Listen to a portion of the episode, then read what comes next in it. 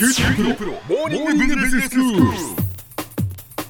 今日の講師は九州大学ビジネススクールでマーケティングがご専門の岩下仁先生です。よろしくお願いします。よろしくお願いいたします。先生今日はどういうお話でしょうか？はい、えー、これまでは、えー、コモディティ化市場のマーケティング戦略ということで、えーと、お話を進めてきました。はい。まあコモディティ化市場というのはもうあの価格の違いでしかその差がわからないというような商品ですよね、はい、まあその洗剤だとかそれからシャンプーだとか、ね、日用品が主になるでしょうか？はい。まあ最近ですとまあビールですとか、えー、まあ自動車なんかもまあコモディティ化に陥っているまあ、そういったケースがあのあるかと思います。はい、じゃあ実際にですね、まあ、世の中であの、まあ、そういったコモディティ化市場に陥っている製品が多いわけですけども、えー、ただまあ際立ってですねヒットしている商品もあるわけです。はい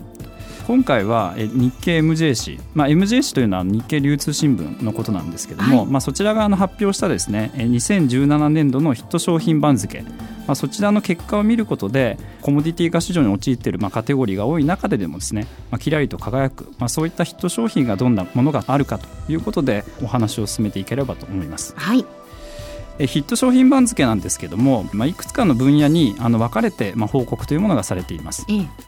で世の中の、まあ、最先端のトレンド、まあ、これを最もですね、えー、とよく表すもの、まあ、これがネットライフ分野ということで、まあ、今回ですね、まあ、こちらのネットライフ分野について、えー、と中心に、えー、と結果を見ていきたいと思います。はい、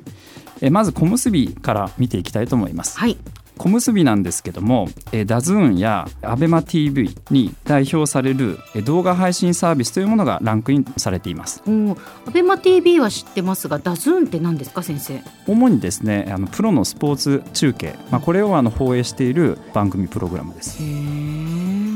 え J リーグの独占放映権を10年間で2000億円以上の金額で獲得した、まあ、イギリスのパフォームグループというところが経営しております。昨年夏の日本でのサービスの開始からですね1年間で会員数が100万人を超えてるんですよ。でまあ、このサービスなんですけども J リーグの生中継を見たりですとか、うん、プロ野球、まあ、さらには海外のサッカー、まあ、こういったですね幅広いスポーツコンテンツの配信を手掛けてるんです。うん、一方で ABEMATV はユニークなコンテンツで聴衆の方々を引きつけているようです。うん。例えば元プロボクサーの亀田光輝選手に勝ったら1000万円っていうですね一般人が元世界王者と対戦する企画があるんですよ。あそうですか。いろんな面白いことやってますね、はい、ちょっと今までのですねテレビのプログラムではなかったようなユニークな取り組み、まあ、これをですねすることによって、はい、えー、まあ、視聴者の方をあの引きつけていると。はいでさらにですね、まあ、グローバルなレベルでもさまざまなコンテンツがあるようです。うん最近では映画業界との対立で話題になっているネットフリックスですとか、はい、アマゾンプライムビデオなんかがあるんですよ。うんはいまあ、僕もアマゾンプライムビデオ見てますが、ええ、まあ、映画の数の多さものすごいですよね。そうですよね。そしてあのどんどんどんどんその見られるその映画も変わっていくので、はい、あのチェックするとあ今これ見られるんだと思って思わず見てしまうということがあります。おっしゃる通りです。はい、でさらにこれあの AI 使ってあの更新履歴からですねあの次に見たいあのプログラムなんかも今提供されてるんです。多分あの経験あられると思うんですよね。元にあるこの AI の技術をいろいろなショッピングですとかこのですね動画配信サービスにもあの活用している、まあ、アマゾンはあの素晴らしいと思いますね。はい、で続いてなんですけどもあの関脇に行ってみたいと思います。あヒット商品番付でした先生。本当今小結びのところがすごく長かったので。そうでしたね。戻ります。関脇です次は。はい、はいでこの関脇はあの配送サービスがランクインしています、うん、物流業界の人手不足、まあ、宅配クライシスがネット通販の配送受け取り方法あるいは送料に影響を与えているわけです、うん。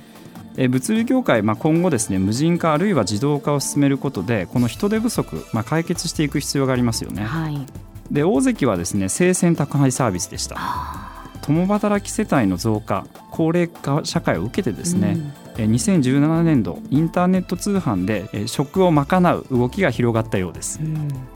アマゾンジャパンが都内の一部でアマゾンフレッシュというサービスを始めたようです。はい。午前8時から深夜0時までの2時間ごとに配送時間を選べて注文から最短4時間で商品を受け取ることができるようです。へえそうですか。実際にこのサービス利用した人に聞いてみましたが重たい野菜を運ばずにその日のうちに注文した野菜を受け取れると。まさにフレッシュ。この名前にふさわしいサービスですよね。そうですね。ただやっぱりこの大関の生鮮宅配サービスとその関脇の配送サービスっていうのはうまいことこう解決策をまあ探していかないとアマゾンの成長とともに宅配サービスはどうするんだっていう問題点があるっていうことですよね。おっしゃる通りですね、えー、この辺やっぱ物流っていうあのキーワードに、あの共通すると思うんですけども、まあ、その辺でやはりイノベーションというものがすごい勢いであの起こっているということが、まあ、このアマゾンの例からも分かると思います。で最後なんですけども、ええ、横綱の AI スピーカーでした。あ、まあ、アメリカのアマゾン・ドットコムが、まあ、火付け役となった人工知能 AI 搭載のスマートスピーカー2017年が日本でも普及元年だったんですよ、はい、え海外の AI スピーカー市場ではアマゾンエコー Google の Google ホームこの2つがですねほとんどのシェアを握っています。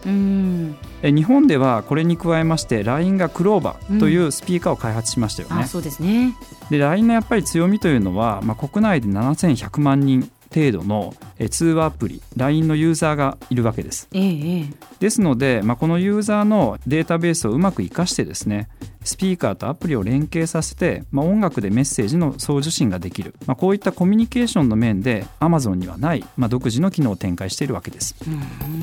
え富士経済の予測なんですけども2017年に18億円程度、まあ、AI スピーカーの市場規模があるそうです。はいただ2020年にはなんと約10倍の150億円になると言われています。そうですか、はい、またあの思ったよりも AI スピーカーというのは低価格で手に入るのでやはりそうやってその各家庭にやっぱり普及させて、まあ、データを集めるっていうことですよね。おっしゃる通りです、えー、企業としてはそのデータをですねこう吸い上げていく、はい、まあ、これが次のビジネスチャンスをあの満たす可能性がかなり大きいと思います、えー、では先生今日のまとめをお願いします今回は日経 MJ の2017年度のヒット商品番付を見てきました。どのサービスもますます私たち消費者の生活の質を向上させるものということが分かりますね。逆を言いますと、まあ、企業は明らかな違いあるいは価値を感じるコンテンツあるいはアプリがないと、まあ、消費者からの支持は得ることができないということになります。23年前にはほとんどなかった革新的な商品やサービス、まあ、これが昨年の2017年には、ま、いくつも生まれたようです。今日の講師は九州大学ビジネススクールでマーケティングがご専門の岩下仁先生でした。どうもありがとうございました。ありがとうございました。